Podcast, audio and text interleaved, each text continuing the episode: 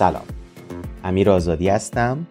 در پادکست رادیو زد یک شنبه 26 مرداد 99 در خدمتتونم. گزارشی از سوی فاکس یوکی منتشر شده که در اون ادعا می‌کنه GTA بعدی به احتمال زیاد در زمان عرضه قراره به صورت انحصاری زمانی برای کنسول PlayStation 5 معرفی بشه. در همین راستا کمپانیهای سونی و Rockstar Games قراردادی رو به مبلغ 750 میلیون دلار امضا کردند.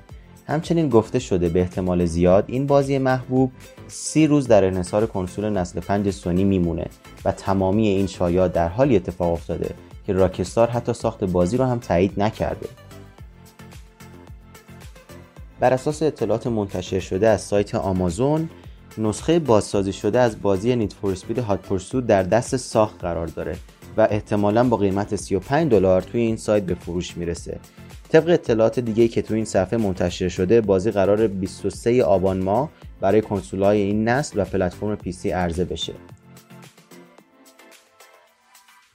بر اساس اطلاعاتی که چند وقت پیش با عنوان مشکل داشتن PS5 تو اجرای بازی های رزولوشن 4K و نرخ 60 فریم منتشر شده بود نگرانی برخی رو برانگیخته بود که امروز سازنده بازی Quantum Error بازی انحصاری نسل بعد این کنسول اعلام و تایید کرد که این کنسول هیچ مشکلی در اجرای بازیا تو رزولوشن 4K و نرخ 60 فریم نخواهد داشت ممنون که پادکست امروز رو دنبال کردید می‌تونید برای دسترسی به پادکست ها و ویدیوهای بیشتر زوتکس گیمینگ به تلگرام، اینستاگرام و وبسایت ما مراجعه کنید. خدا نگهدار.